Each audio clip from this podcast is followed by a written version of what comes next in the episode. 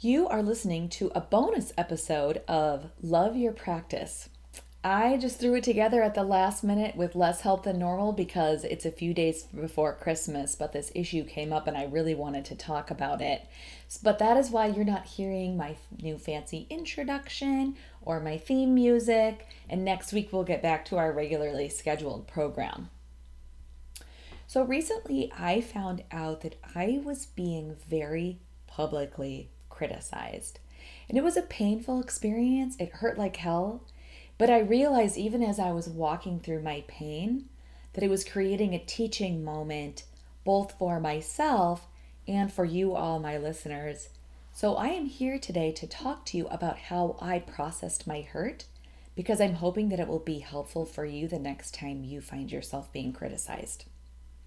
Now, when you create and own a business, which is most of you, my listeners, a lot of you have either purchased or started a dental practice, and you're just out there trying to find your people, trying to make a difference, and put yourself out there. And that can feel exposed, right? You're letting someone, you're letting everybody see you so that your people can find you. And I feel a little bit like a hairless cat sometimes. Like you can see every wrinkle that I have and every place that's supposed to look fluffy because it's it's so uh, like I can't help you find me unless I'm out there, right? So many of you have experienced this feeling of being exposed because when you start or buy a practice, first of all, you're trying to find your patients and you also have employees who are looking at you. It kind of feels like everyone's looking like, is she going to measure up? And then, of course, we know all the bad things about ourselves. So we can imagine all of these people watching us and we pretend in our minds that they're thinking the things that we know about ourselves that aren't right.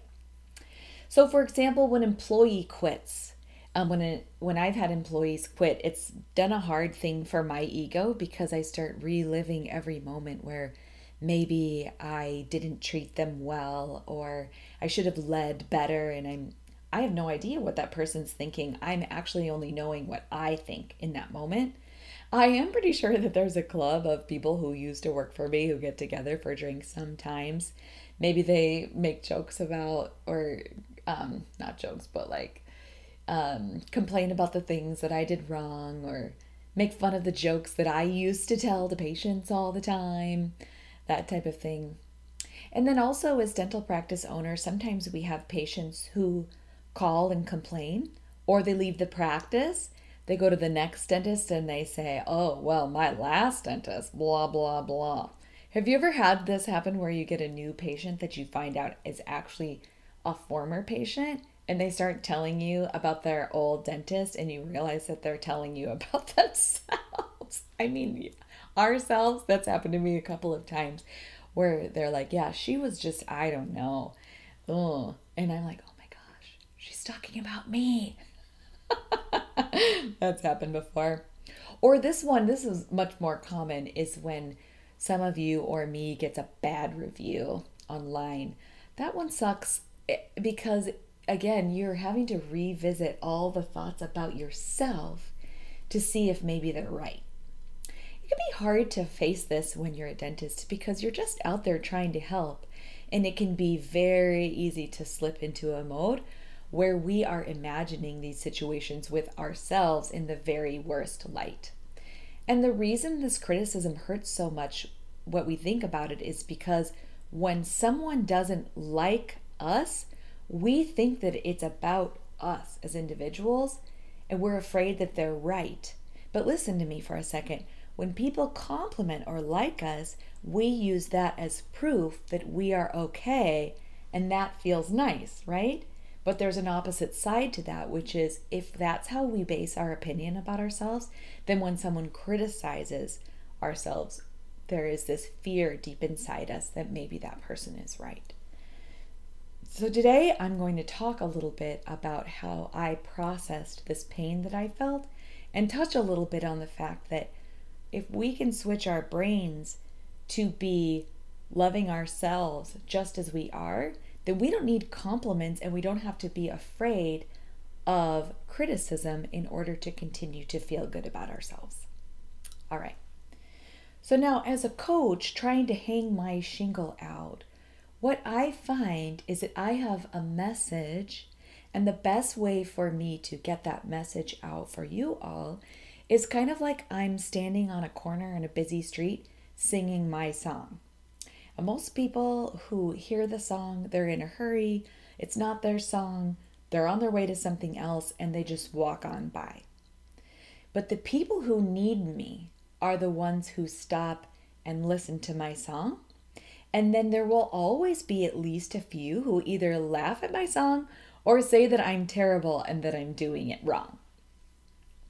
So, what happened to me this week is that I had, oops, where did my, where's my spot? Sorry. Do, do, do. I was just on my corner singing my song when some very successful, smart people that I respect and admire within our dental community went out of their way to criticize me in a very public space. And in essence, what they said about me was that I didn't give very good advice.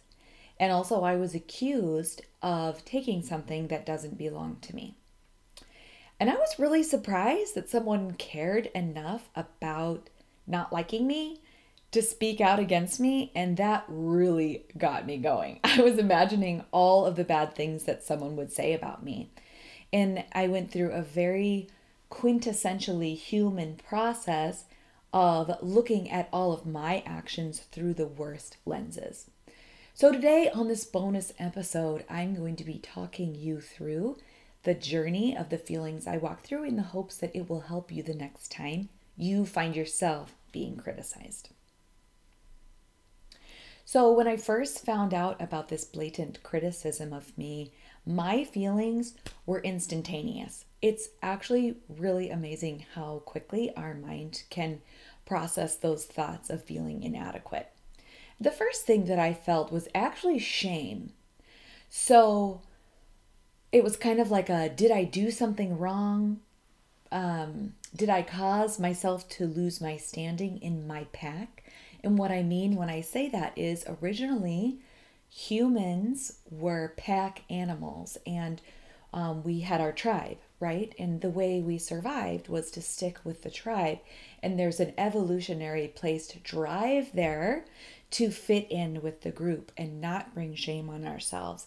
We all experience that a lot when we're like 13 and we're in middle school and we just want to be accepted and liked by our peers. And we're experiencing that feeling that nature gave us to try to fit in.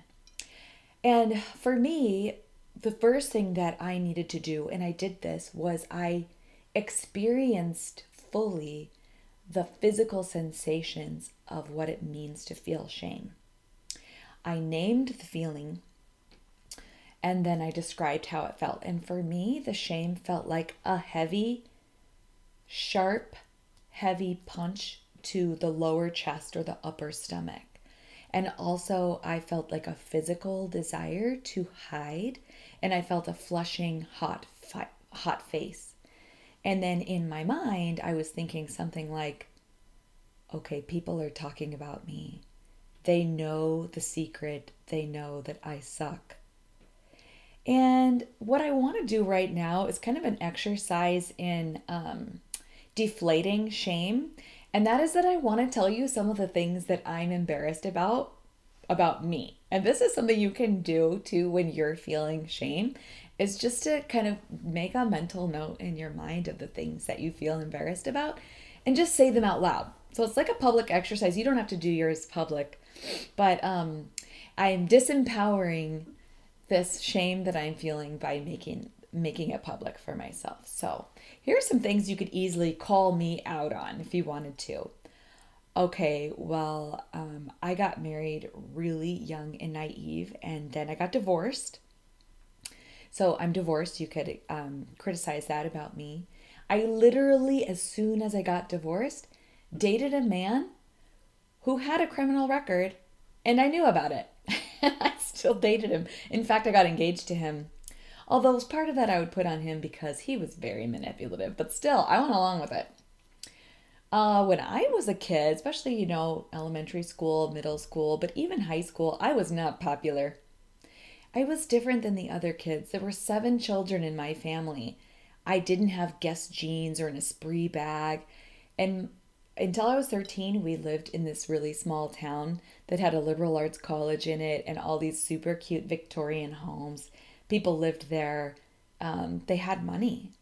But we drove, we we lived in an old falling apart house and my mom drove a van. And i'm not talking about a minivan. I'm talking about a full size van from like 1979 and this van backfired all the time. So my mom would start it and then it would make this really loud bang. Oh my goodness it was so embarrassing. Okay moving on. I have cellulite on my stomach. Like in that place, you know, like my upper abdomen where most of the time you see smoothness. Mine's bumpy. And I will say I have a pretty nice shape. I'm I'm curvy in the right places and I have a nice waistline, but when you see the skin, you see it's all bumpy on my stomach. And not only that, but I have balding areas on my scalp. I started to lose my hair 5 or 6 years ago and by the way, I started using Rogaine and I think it's pretty good. It's been filling in some of those um, really thin spots. But in addition to having bald spots, I also have whiskers on my chin and my neck. and I have stretch marks, even from way before I had babies, like because I was fairly overweight in high school. So I have stretch marks pretty much all over my body, the backs of my arms, my legs, my buttocks. There's stretch marks all over. Uh, one time when I was a new dentist, I pulled the wrong tooth. Now, I will say in my defense that it was a baby tooth, and um, the orthodontist had not sent me the letter, but still, you cannot imagine the shame that I felt when I realized I'd pulled the wrong tooth. Um, here's another one my coaching business is growing, but at this point, mostly it's just me dreaming of helping. Many other coaches and um, and consultants within dentistry and outside of dentistry have a bigger following and they make more and their podcast has more di- downloads and they have bigger Facebook groups and more income and more consistent content. And along those lines, my dental practice is pretty busy, but I still owe a lot of money for it, especially after this year. Uh, we bought the building that the dental practice is within, and from the PPP and the EIDL and all that stuff, I'm like, okay, here comes some more debt, and I'm 47. and I really hate it when employees that I like end up quitting and leaving the practice. That one feels especially shameful. So, I have told you these things because as I say them out loud, as I say what my brain is worried about being unlikable for me, it's easier for me to say that actually none of those things is that big of a deal. And I'm experiencing the shameful sensation. And by the time I got to the end of my list, I was actually feeling quite a bit less shame and more humor in myself. But I wasn't ready for humor when I experienced these feelings earlier this week. In fact, the next thing that I felt was actually sadness. And what I want to do again is I want to process this kind of like I did the shame. I had this thought in my head as I felt the sadness. And the thought was, I thought that I could make a difference, but I'm not making a difference. And there was a physical association with that feeling, which was that it felt like darkness. And I know that, I don't know if that's really a physical sensation, but it felt physical to me. It felt like a cloud that sat over my brain and blocked me from being able to access my happy thoughts. And I said to myself, I feel disappointed in myself. I have let people down. I have made mistakes. And like in my mind, I'm I'm listing some of the biggies. I haven't followed the rules. I see my vulnerability like the underbelly of a dragon. Like everyone's just looking at the weak parts of my belly. I dreamed I could help, But there are people saying that I'm not helpful and that I'm taking what's theirs. And maybe they're right. Maybe I'm not that helpful. That's what they're saying. And they make more and they have more influence. And so they must know that I'm really not that great. And maybe I should give up on trying to help people and just go do some more class twos and crown preps and stuff like that. Now, what I want you to see is that it's really important, if, especially if you're having a negative emotion that you don't want to experience, in order for it to really go away, we kind of have to sit with it. We have to sit with that feeling, we have to describe it, we have to feel it, we have to look at what thoughts are creating the feeling. They have to be experienced in order for them to pass all the way to the other other side.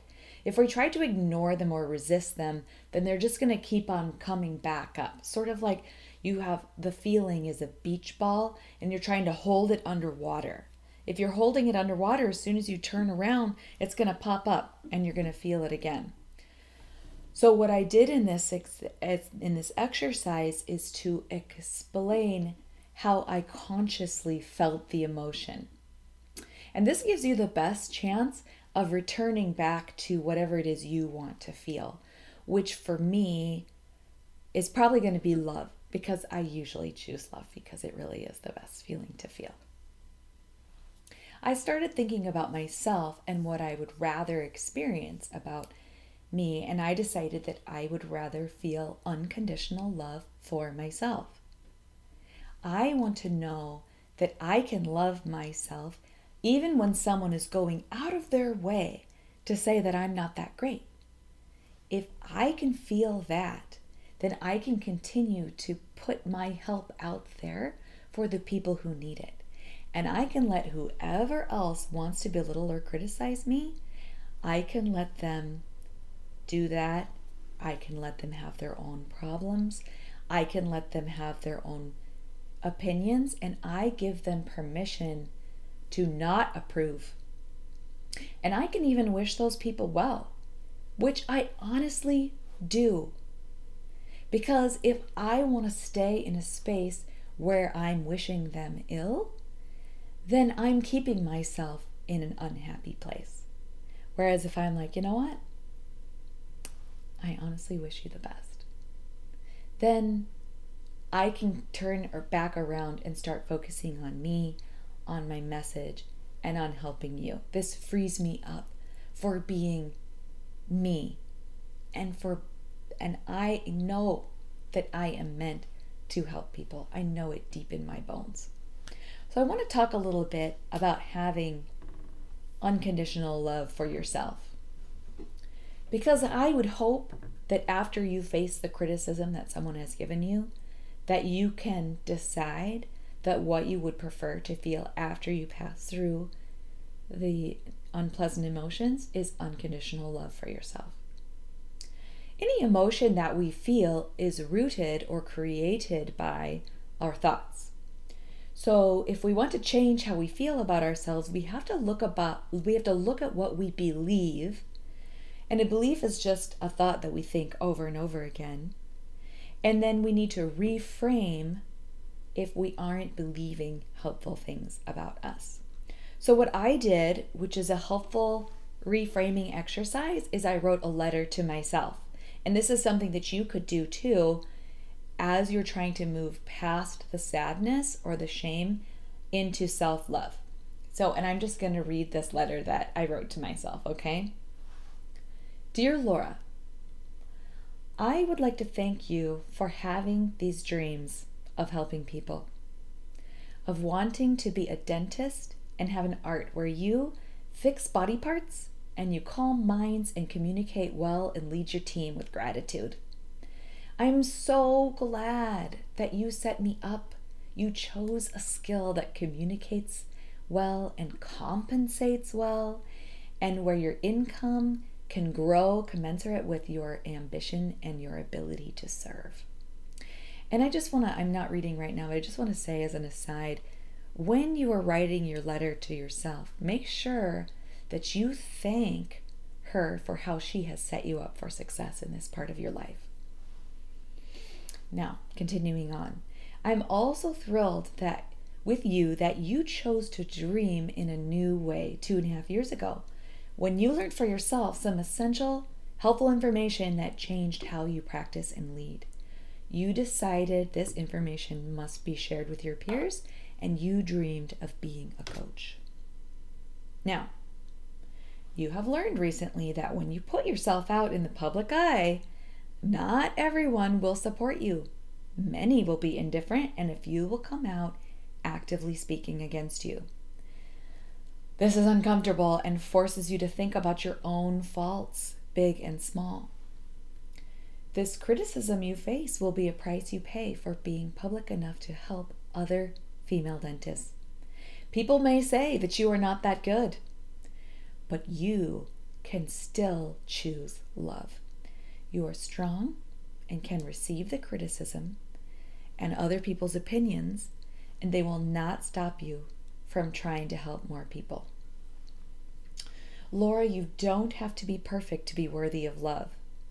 The individuals you love are certainly not perfect, and you are worthy of love with all of your strengths and faults. You've got your brain, your ideas, your communication skills.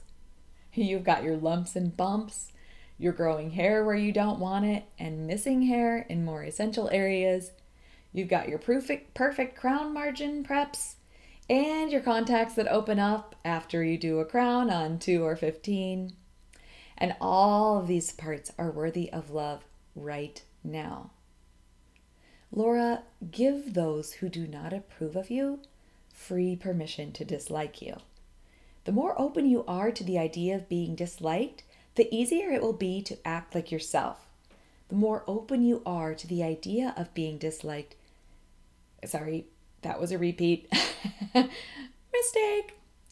The easier it will be to know that there's not a single person on the planet who likes everyone, and it's okay that there are people on this planet who dislike you.